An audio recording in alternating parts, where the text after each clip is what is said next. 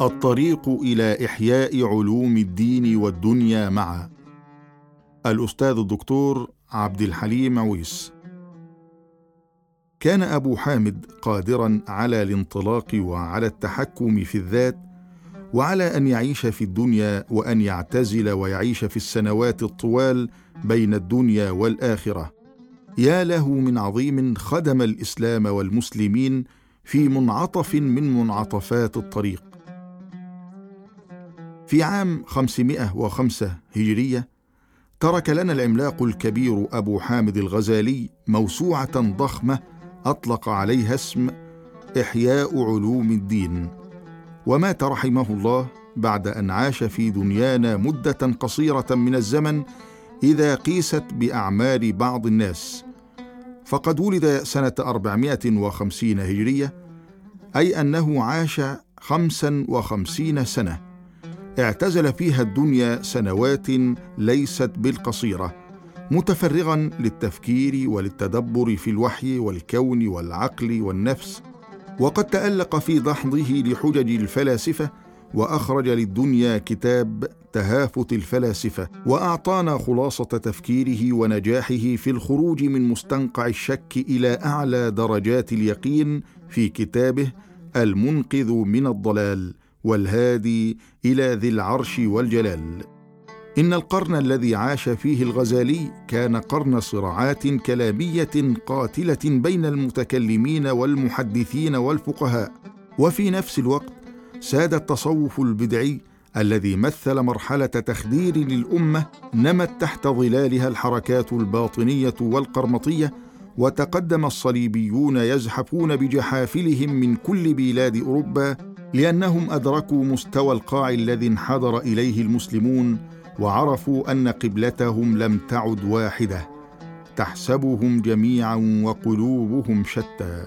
أما أصحاب الحركات الضالة الذين غلبتهم اللا عقلانيه واللا منطقيه فأولوا الإسلام تاويلا غنوصيا وشتتوا وجدان المسلم وعقله فقد استحقوا قول الله تعالى فأما الذين في قلوبهم زيغ فيتبعون ما تشابه منه ابتغاء الفتنة وابتغاء تأويله وما يعلم تأويله إلا الله.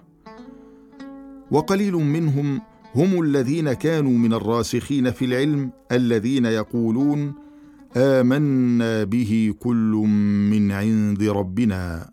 أبو حامد الغزالي وابن خلدون. وتلفت أبو حامد حوله فلم يجد معينا له على الحق الذي يعرفه ولا على الفقه الشمولي للإسلام الذي يريده. فقد رأى تآكل أهل الحق الداخلي وشراسه أهل الباطل الخارجية وامتداد الملحدين في فراغ المسلمين.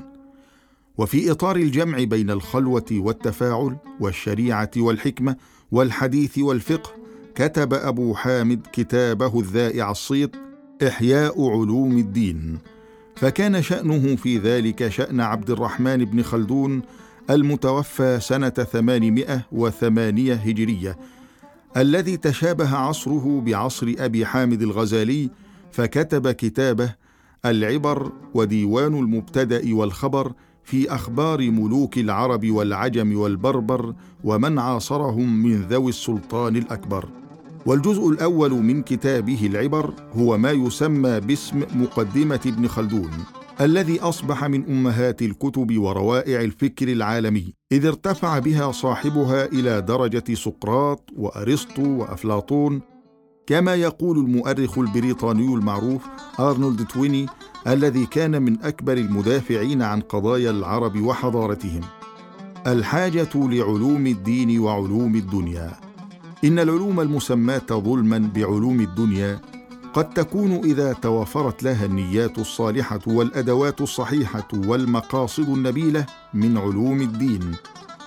فالطبيب الذي يعالج الأبدان لتكون قادرة على العمل والجهاد أشرف وأزكى وأقرب إلى الله من الفقيه الذي يميت على الناس دينهم ويمزق رؤيتهم ويميل إلى التشدد بدعوى الورع أو الأخذ بالأحوط حتى ولو تسبب في تدمير العائلات وتفكيك المجتمعات. وقد يمتلئ قلبه بالتعصب المذهبي والبغض لإخوانه المتبعين للمذاهب الأخرى. وهكذا يمكن أن نقول في سائر علوم الدنيا. ولئن ران على عقول المسلمين نوع من الفقه الكليل بالدين وعلومه فقد ران على عقولهم نوع من الجهل الفاضح بعلوم الدنيا فبينما أصروا على فرض حفظ القرآن على أبنائهم أصروا في الوقت نفسه على رفض تدبر القرآن واستكشاف الآفاق والسنن الكونية المحددة والمحققة لأسباب النهوض ولعوامل التقوى ولعوامل الانهيار من جانب آخر حتى يتأتى لنا أن نعرف الطريقين فنعمل بما يوصلنا لامتلاك أسباب النهوض ونعمل في الوقت نفسه على اجتناب أسباب السقوط.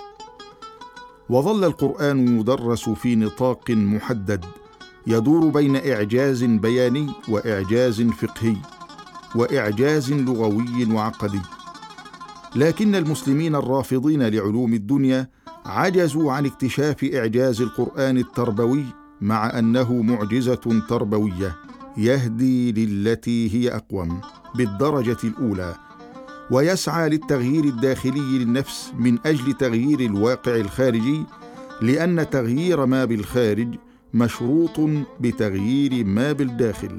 وجدير بالذكر أن أول ما يجب معرفته عن شعب حديث اليقظة الذي لا تزال آثار النوم الطويل بادية عليه هو